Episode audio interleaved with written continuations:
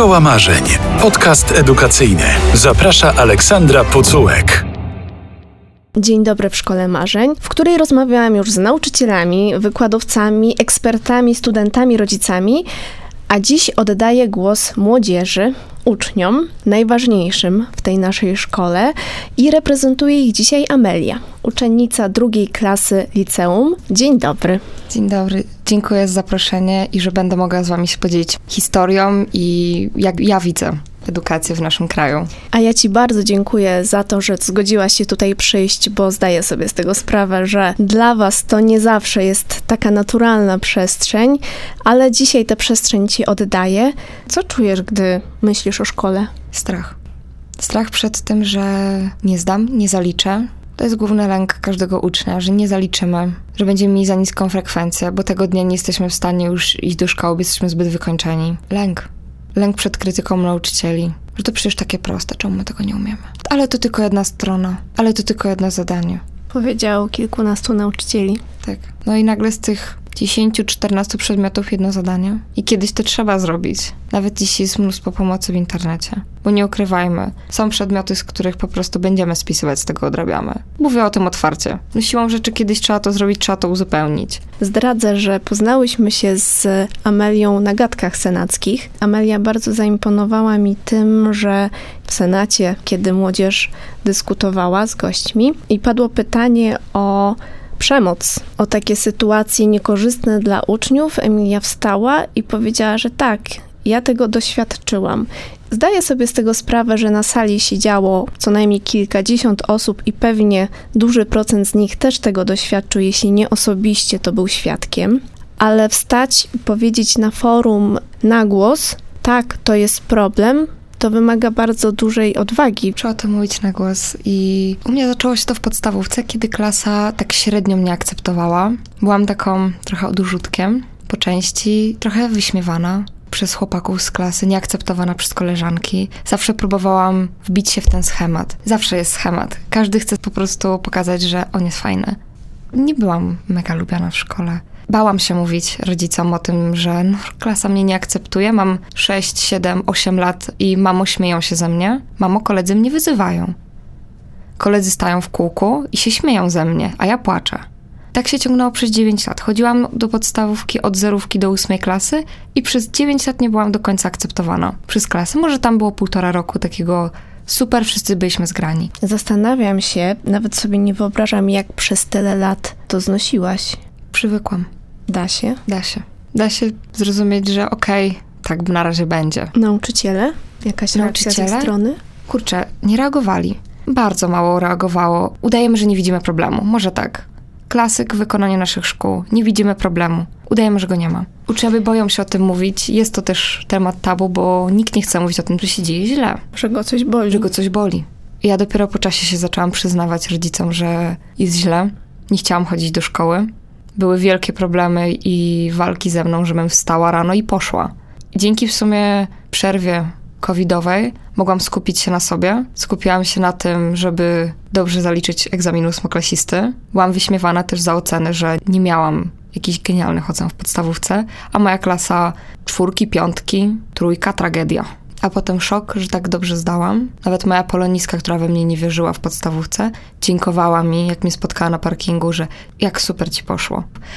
Z tym polskim było tak, że dzień przed wystawieniem ocen byłam jeszcze u mojej polonistki, prosząc ją, żeby sprawdziła mi wypracowanie, żebym miała wyższą ocenę, żebym nie miała dwójki z polskiego. A egzamin napisałam na osiemdziesiąt procent. Więc była w szoku. Czyli ty jesteś w tej grupie uczniów całkiem niemałej, która skorzystała na lekcjach zdalnych tak. I na tym, że została w tej bezpiecznej przestrzeni. Tak, ja miałam czas na uspokojenie się. Chodziłam też na takie zajęcia przygotowujące mnie do egzaminów, gdzie spotkałam bardzo fajną grupę osób. Nie śmialiśmy się z siebie. Śmialiśmy się z tego, że w sumie, kurczę, tego nie do końca wiedzieliśmy, ale fajnie, że już wiemy. I akceptowaliśmy wszystkie swoje błędy. I dzięki temu w sumie zrozumiałam, że całkiem lubię polski. Próbowałaś udawać, że jest wszystko w porządku przez te pierwsze lata nauki, przez tę całą w zasadzie podstawówkę, czy raczej mówiłaś na głos nauczycielom i nie było żadnej reakcji? Bo jestem ciekawa, jak to się dzieje w tej szkole. Ja nie lubię mówić ludziom o tym, że jest źle u mnie. Lubię przybierać maskę. Ale w pewnym momencie, jak już tak nie dawałam rady, to gdzieś tam powiedziałam, że nie jest najlepiej. Też czasami nauczyciele widzieli, że ktoś tam jest odsuwany, ale to rzadkość. Wolałam trzymać się na uboczu, niż jakoś bardzo dążyć do tego, żeby być z nimi w tej grupie. A od początku tak było? Mała grupa osób chodziła całą do przedszkola. Ja nie się znałam z przedszkola. No i po prostu część się bardzo z nimi zakolegowała. No i taka loża szyderców się stała. Że jeśli im się coś nie podobało, to wszystkim musiało się nie podobać, więc... Taka grupka zarządzająca. Mhm. A jak rodzice, kiedy w podstawówce powiedziałaś im w końcu, że jest źle, że potrzebuje Oni pomocy? Oni widzieli od tych pierwszych klas, od klas jeden do trzech, że nie jest idealnie. Interweniowali trochę, ale czy to dużo zmieniło? Zawsze mnie wspierali, zawsze mnie będą wspierać. Zawsze wiem o tym, że mogę do nich przyjść i powiedzieć, że no, tu nie jest idealnie i tak dalej. Kiedy tak źle się działo w podstawówce, nie myślałaś o tym, żeby ją zmienić, żeby przepisać się do innej? Czy bałaś się, że tam będzie tak samo? Boję się trochę zmian też. Już tak przywykłam, że okej, okay, to jest miejsce, które w sumie znam, dotrwam. Zło oswojone jest gdzieś mniejszym złem. Tak. Ja obecnie do szkoły chodzę na zasadzie muszę pójść, ale ja mam swoje życie poza nią. I mam swoich znajomych poza szkołą. Więc ja się staram nie łączyć tego, tej szkoły z moimi znajomymi, bo to są dwie osobne rzeczy. Szkoła, miejsce, w którym bardzo się stresuję zazwyczaj, jednak oceny, nauczyciele i tak dalej. A znajomi są miejscem, w którym mogę odpocząć. My się nie oceniamy po ocenach, kto komu jak idzie w szkole, tylko bardziej po naszych zainteresowaniach. Dla mnie to jest taka odskocznia wtedy. Tylko szkoła dla dzieci, czy podstawówka, czy liceum, czy technikum, czy szkoła branżowa jest tak naprawdę wypełniaczem większości dnia. No jest, rzeczywiście. Cały dzień w sumie poświęcamy na szkołę. I jeszcze nauka, więc tego czasu wolnego mało zostaje. Jak ty się czujesz po tylu latach, kiedy tak źle się czułaś w tej szkole i tyle czasu tam spędzałaś? Kurczę. Hmm. Pytał cię ktoś kiedyś, jak się czujesz? Na terapii. Jak trafiłam do terapeuty rok temu, to pracowałam nad tą pewnością siebie, bo ja z nią straciłam. Ja byłam bardzo nieufna, w sumie dalej jestem, bardzo zamknięta w sobie i miałam bardzo małe grono znajomych, z którymi miałam jakiś kontakt, obecnie się zmieniło, otworzyłam się na ludzi, jest większe grono znajomych i tam właśnie pracowałam nad tym, żeby wyjść do ludzi, zaufać im troszeczkę. Po tylu latach takiego odrzucenia. Słuchasz podcastu Radia Z. Ostatnio, jak rozmawiałam z uczniami, uczennicami, to próbuję sobie przypomnieć kogoś, kto nie miał w plan dnia, w plan lekcji wpisanej terapii albo spotkania z psychologiem. Jak byś oceniła ten stan psychiczny twoich rówieśników, młodszych, starszych trochę osób od ciebie? Ciężki. Szkoła nas wykańcza. Dużo osób ma lęki przed szkołą, przed w ogóle wyjściem. Stany depresyjne. Po prostu szkoła nas w pewnym momencie, w tym roku, chyba najbardziej zagięła, przez to, że byliśmy osiem miesięcy zamknięci wtedy. I to jest pierwszy rok taki prawie normalny, w którym chodziliśmy do szkoły. Jak rozmawiam z uczniami, z nauczycielami, kolejny trudny rok szkolny. Powiedz mi, jak wyglądał z twojej perspektywy, bo pierwszy semestr, jak to jedna z mam mi określała, łatano-szarpany. Bo to jeszcze te obostrzenia, jeszcze kwarantanny, jeszcze lekcje zdalne na zmianę z lekcjami na żywo. Nie wiem, jak było u ciebie. No tak, potem bardzo też zmieniane. Bardzo trudny semestr ze względu na to, co się działo z zewnątrz. Odnosząc jak to było? Się do pierwszego semestru z tym przeplatanem nauka zdalna w szkole i tak dalej. Pamiętam wojnę nauczycieli o to, bili się, żeby zrobić nam kartkówki i sprawdzian w momencie, w którym my będziemy siedzieć im w ławkach.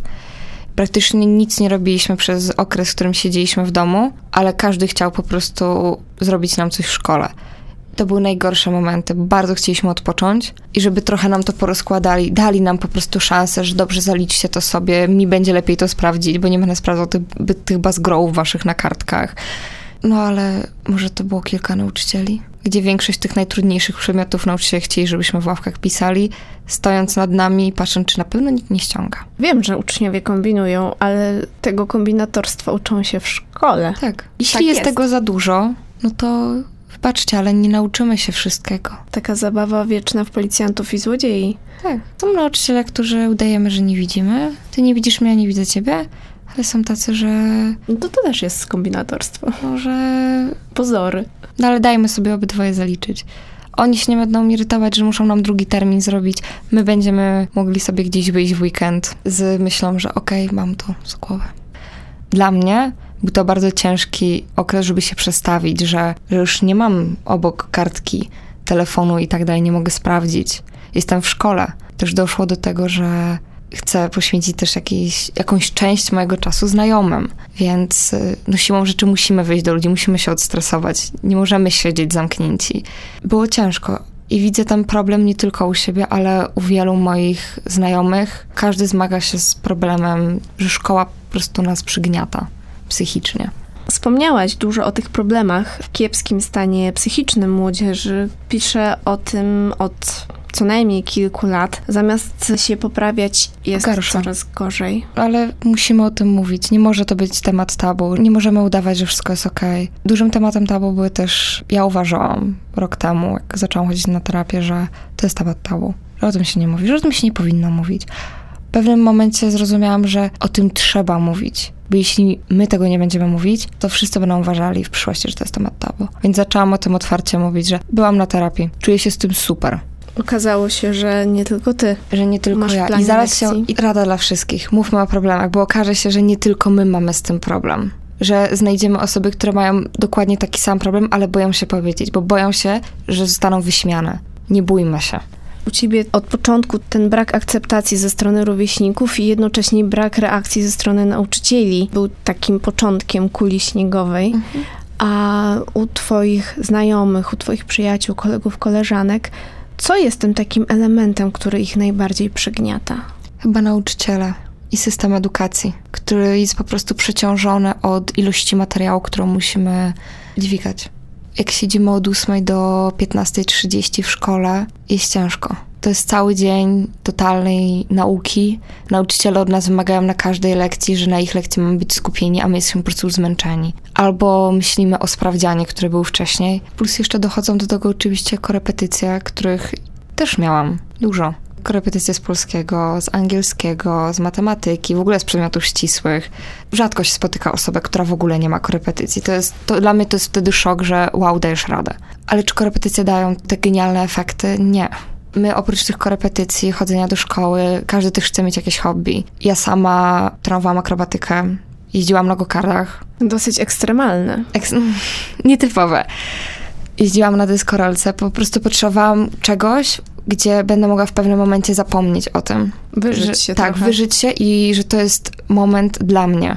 Wychodzę na tor i myślę tylko o tym, jaki najlepszy będę miała czas. I nie myślę o tym, co ja mam jutro do szkoły, czy ja mam jakiś sprawdzian. Po prostu muszę skupić się na jednej rzeczy, którą nie jest szkołą. Udawało ci się te pasje realizować, bo z wieloma młodymi osobami rozmawiam, to słyszę od nich bardzo przykre dla naszej szkoły słowa, to znaczy mam jedną prośbę, szkoła ma mi nie przeszkadzać. Tak, to prawda. Ja niestety musiałam zrezygnować i z akrobatyki, i z kartingów dwa miesiące przed wystawieniem moich ocen, bo po prostu nie miałabym czasu na to. Półtorej godziny, dwa razy w tygodniu, dwóch dyscyplin musiałam zrezygnować, bo po prostu nie dałabym rady. To zajęły korki. I ile miałaś korepetycji? Z polskiego dwa razy w tygodniu, matematyka dwa razy w tygodniu, czasami.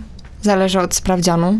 Albo kartkówki, co trzeba było podciągnąć. Ja głównie sobie ustawiałam korepetycje tak, że jeśli wiedziałam, że mam to z polskiego do zaliczenia i to, to było więcej polskiego w danym momencie. No i się tak zmieniało, ale zazwyczaj to były minimum dwie godziny w tygodniu. Jakieś korepetycje zawsze miałam. To powiedz jeszcze takim osobom, których ta szkoła przygniata, tak jak mówiłaś. Bo program, bo koledzy, bo nauczyciele, bo system. Co mogą zrobić? Znaleźć osobę, z którą mogą szczerze porozmawiać. Ja na przykład albo pisałam, miałam taki zeszyt, w którym pisałam wszystkie swoje zmartwienia i to spływało. Albo włączałam telefon, kamerę i mówiłam o tych problemach. Po prostu potrzebowałam powiedzieć. Super, albo do ściany nawet.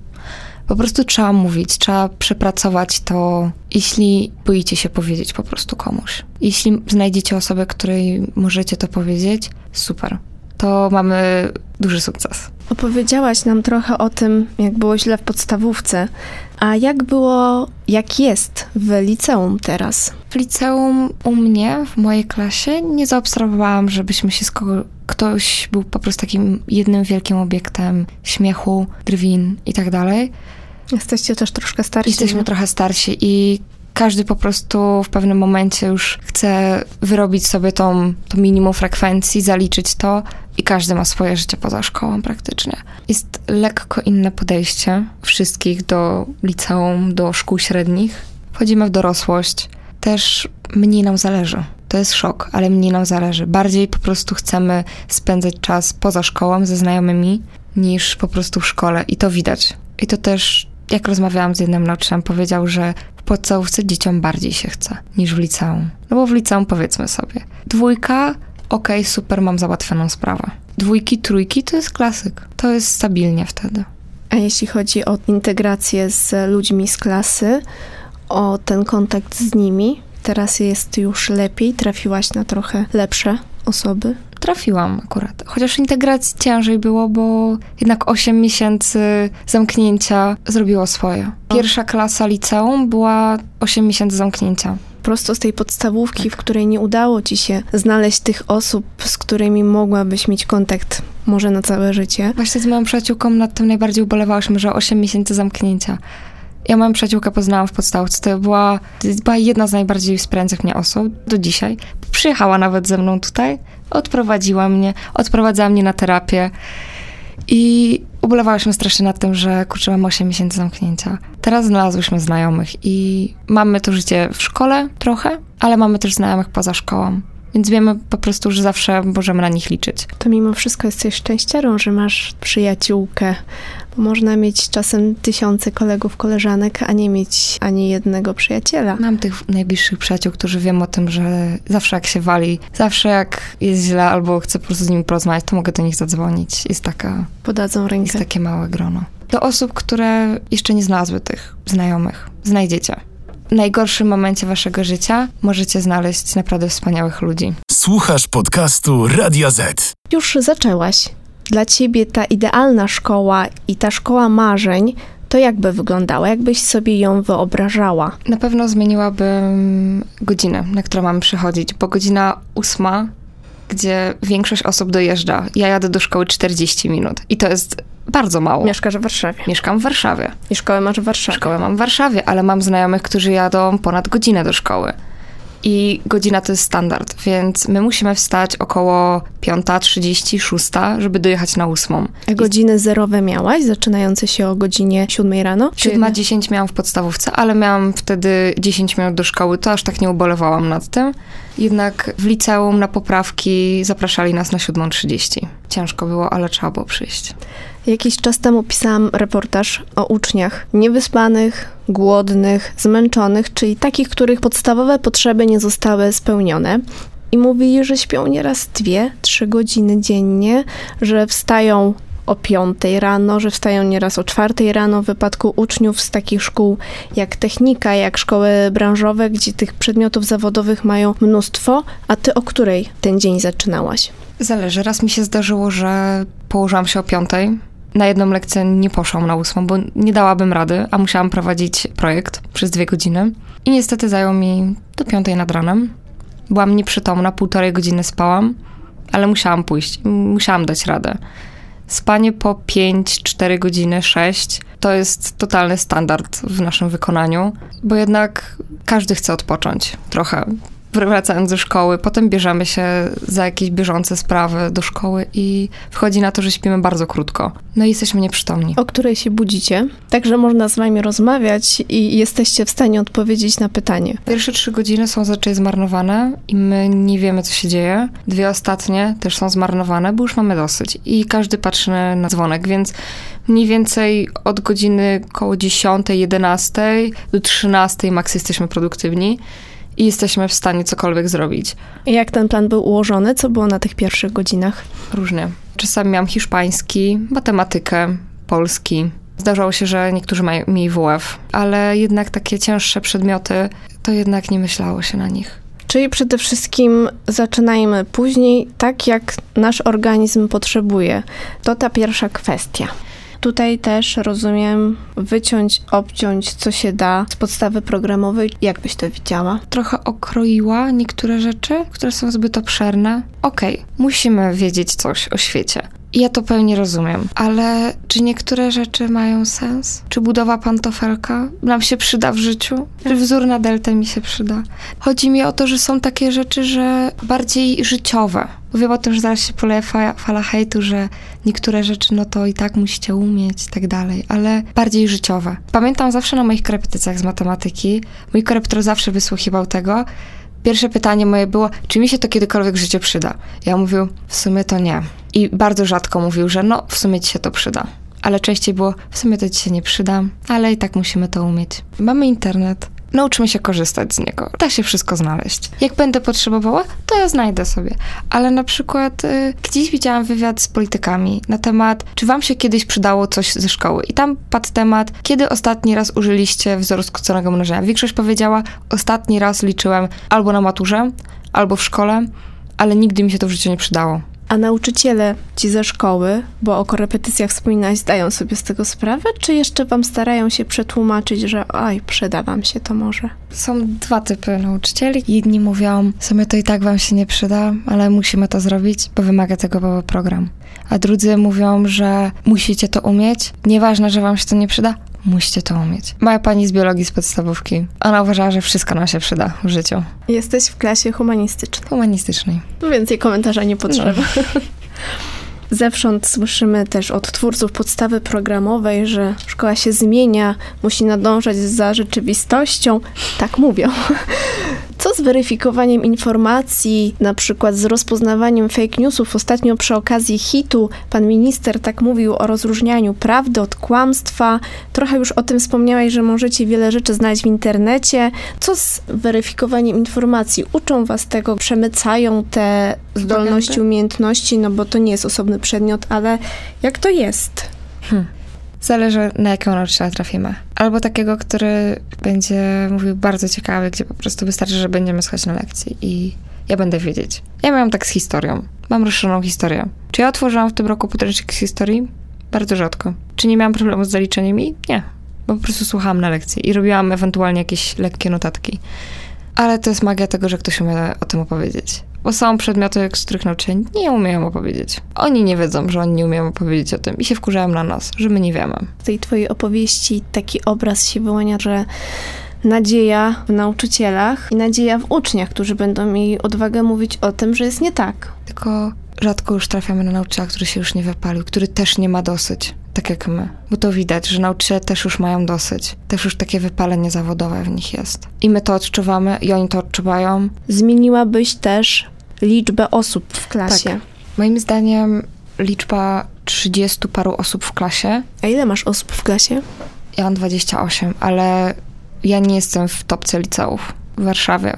Moja szkoła spadła. Nie jest jakaś mega wysoka, ale osoby, które są wyżej w rankingu, to te trzydzieści parę osób utrzymują. trzydzieści pięć, sześć nieraz, nie? Tak. Bo jak ktoś odchodzi, zaraz przychodzi kolejna osoba na jego miejsce. To jest trochę za dużo. Nawet jeśli podzielą nas na grupy na informatyce, na zajęciach językowych, to wybaczcie, ale to i tak nie wystarczy. Moim zdaniem klasa powinna składać się, tak jak w prywatnych szkołach, z mniejszej ilości osób, żeby każdy mógł skupić się, żeby nauczyciele mogli się skupić na nas, żeby poświęcili nam trochę uwagi, żebyśmy mogli mniej tego czasu poświęcić na naukę w domu.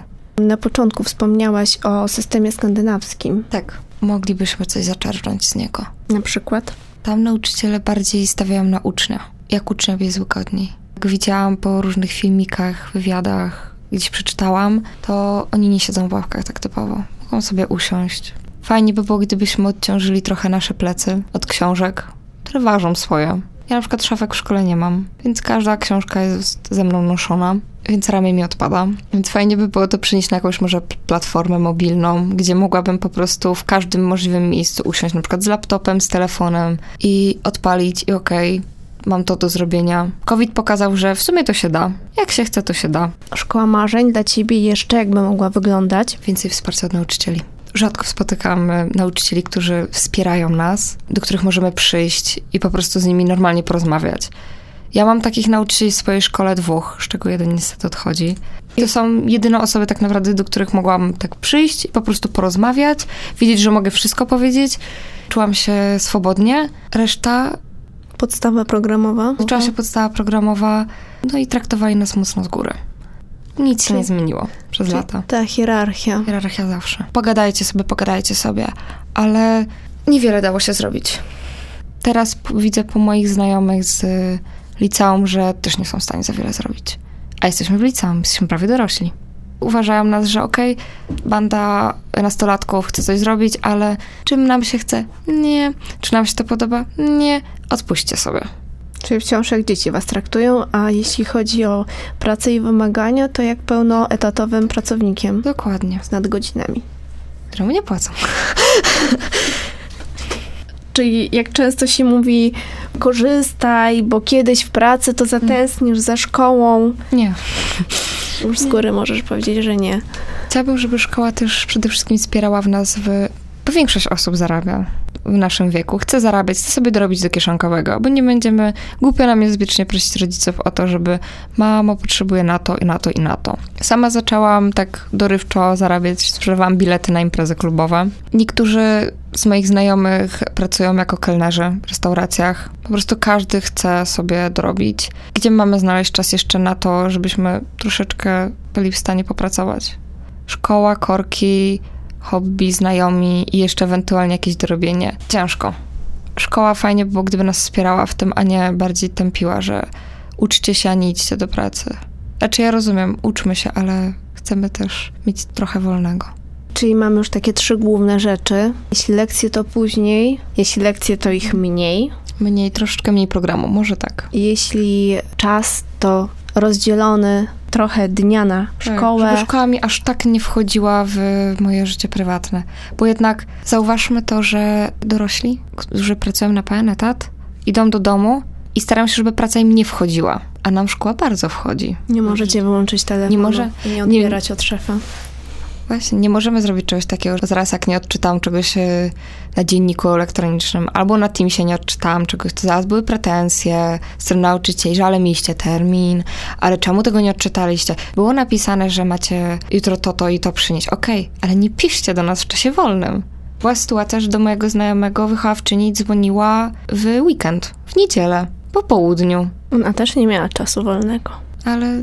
Gdzieś się pogubiliśmy chyba. Obydwie strony nie wchodzą sobie w czas wolny. Miejmy ten czas wolny dla siebie. Odpocznijmy. Zapomnijmy na chwilę. Bardzo negatywny obraz tej szkoły nam się wyłania. Znaczy ja się staram też nie koloryzować tego. Nie pokazywać szkoły, że jest idealnie w różowych okularach i tak dalej.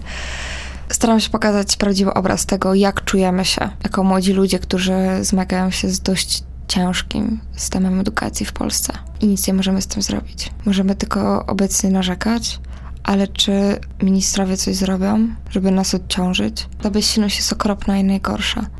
Nie wkurza cię, gdy zewsząd słyszysz, kiedy ministerstwo, kurator, dyrektor, zależy jaki poziom tego zarządzania szkołą, kiedy wszyscy ci mówią, że tu chodzi o dobro ucznia. Jakie dobro ucznia? Gdzie?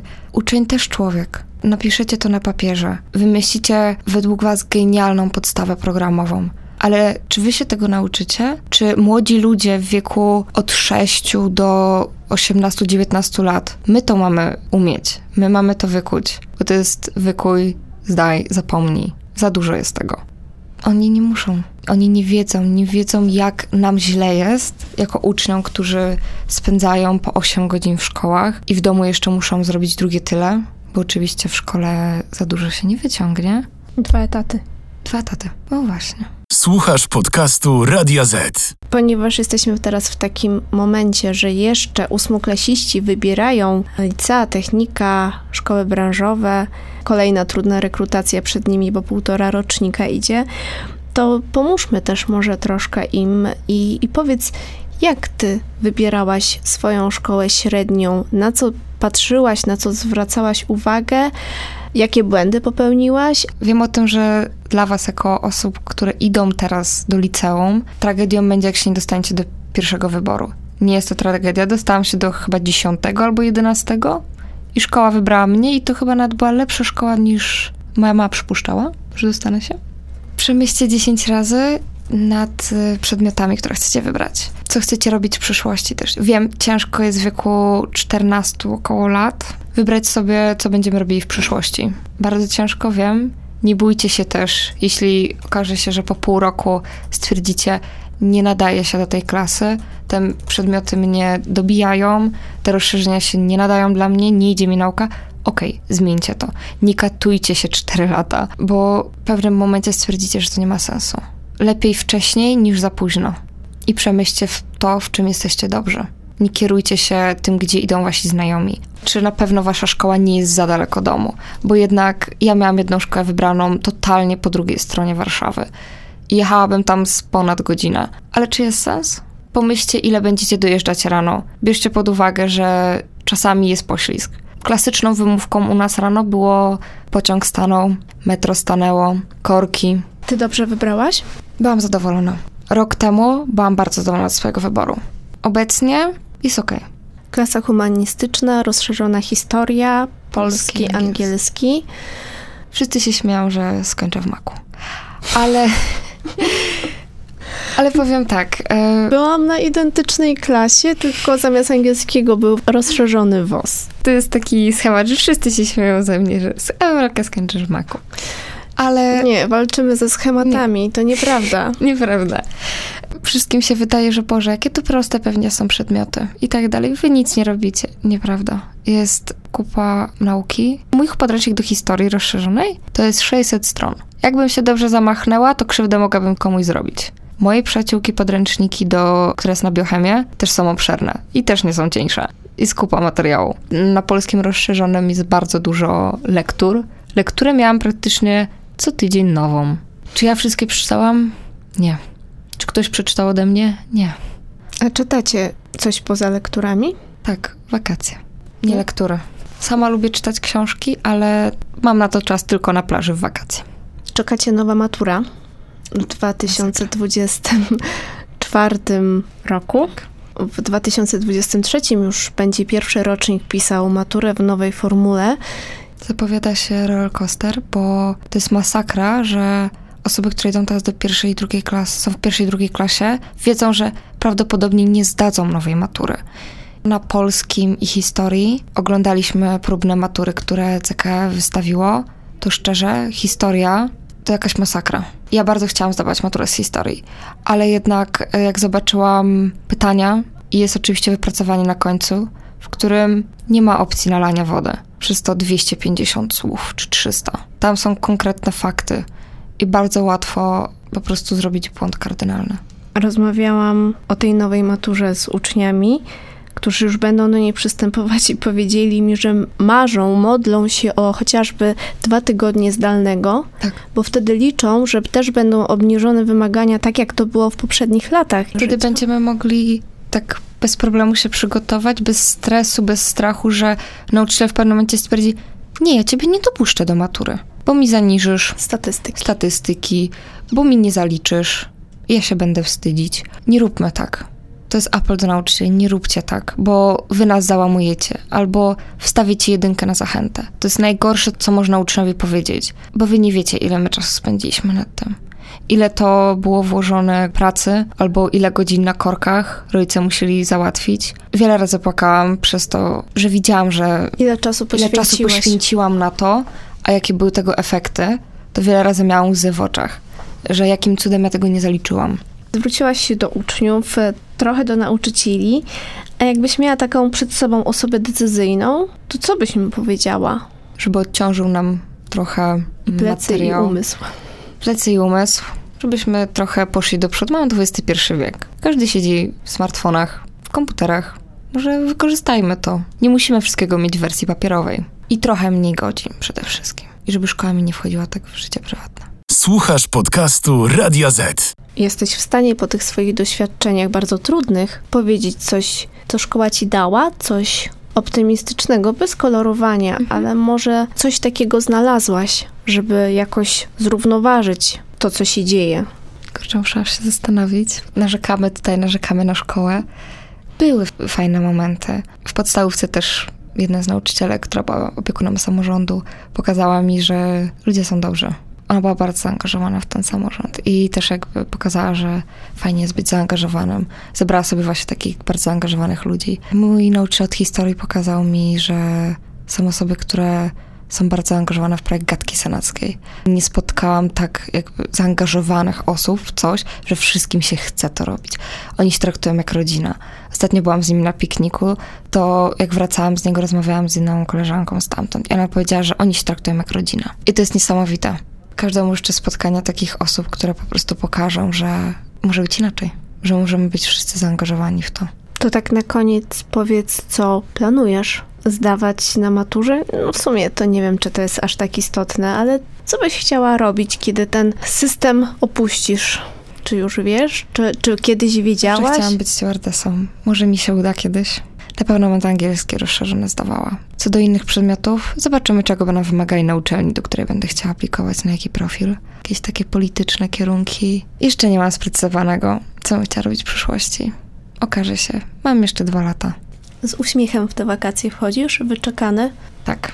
Bardzo czekałam na moment, w którym będę mogła odpocząć. Pomimo tego, że powiem to na głos. Nie wstydzę się tego. Mam poprawkę w sierpniu z jednego przedmiotu i to jest totalnie normalne. Spotkałam się z wieloma osobami, z którymi rozmawiałam, że to jest przerażające, że większość osób w tym roku ma problem ze zdaniem. Co tu się zadziało? To jest pierwszy rok po kowidzie i powin- nauczyciele powinni trochę wyluzować. Okej, okay, dajmy wam ten rok na wdrożenie się w ten system po półtorej rocznej takiej przerwie, takim dziwnym roku. Czyli trochę odpoczynku mimo wszystko trochę będziesz odpoczynku miała? będę miała. Będę miała. Nie będę tego rozkładać na całe wakacje. Po prostu dwa tygodnie zanurzenia w języku przed egzaminem wystarczy w stu procentach. To co się stało, że musisz jeszcze w sierpniu do tej szkoły iść? Ja trochę zlałam przedmiot, nie będę ukrywała. Nie poprawiałam w terminie, ale też nauczycielka za mną nie przypadała. Też jest taki przekaz, że można sobie pozwolić na słabości. Dokładnie. To życzę ci odpoczynku chyba przede wszystkim w te wakacje. Dużo, dużo odpoczynku, dużo snu i dystansu, wyłączenia dziennika elektronicznego. Dziękuję, dziękuję za zaproszenie. Bardzo ci dziękuję za tę rozmowę i za twoją odwagę, że tutaj przyszłaś, bo traktuję cię jako głos wielu uczniów i uczennic. W wakacje nie robimy przerwy od naszych podcastów edukacyjnych. Zapraszam już na kolejny odcinek. A więcej naszych podcastów można znaleźć na stronach Player, radio zet kropka pe el i Spotify. Do usłyszenia. Szkoła Marzeń. Podcast edukacyjny. Więcej podcastów na Player, radio zet kropka pe el.